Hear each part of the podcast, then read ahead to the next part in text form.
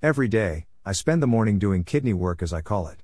That means looking for chronic kidney disease related articles on Facebook, Twitter, LinkedIn, Instagram, Pinterest, and perusing the various medical newsletters to which I've subscribed. This takes a minimum of two hours. I also post something on most of these sites at a slow, it, down CKD. I noticed I'd been reading more and more about the plant based diet being good for CKD patients, so that's what I posted on Slow It Down CKD's Facebook page at https colon slash slash www.facebook.com slash slow it down CKD slash on November 1st. Then I started receiving emails from readers about it.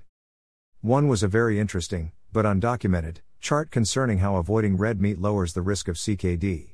There was no title, and to make it worse, the reader, Cindy, couldn't remember where she found it. She was frustrated, I was frustrated.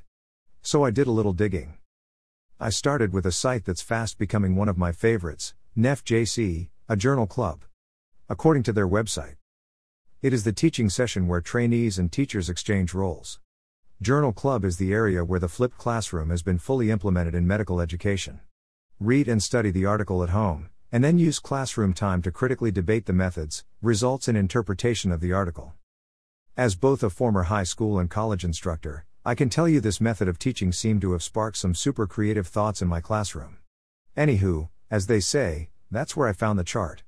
More specifically, it's at http colon slash slash www.nefj.com slash news slash 2016 slash 8 slash 17 slash red meat summary. Read the article. It's got more information. Cindy also mentioned that she lost so much weight, without being hungry, on the plant based diet that her nephrologist asked her to gain weight so that she wouldn't be at the bottom of BMI or below. You know, this grabbed my attention.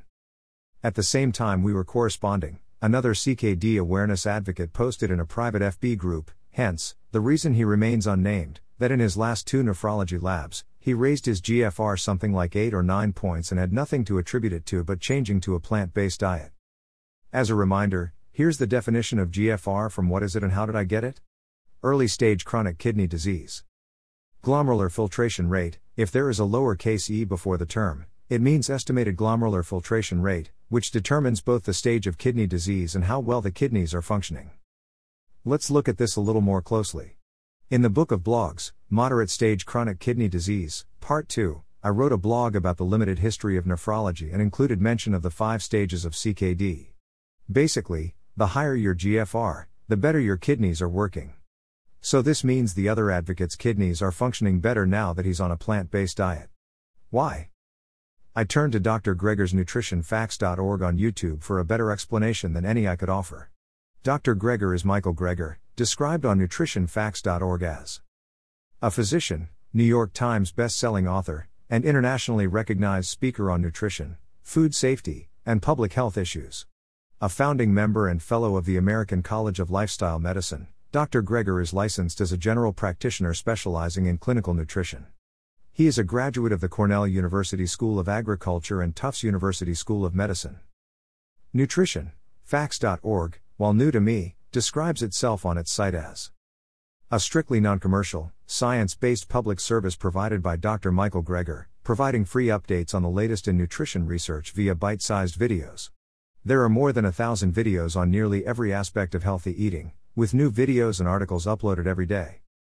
I thoroughly enjoyed his analogy of overloading the kidneys with meat protein to that of constantly revving a car's engine, especially since that's the same analogy I used in my first CKD book.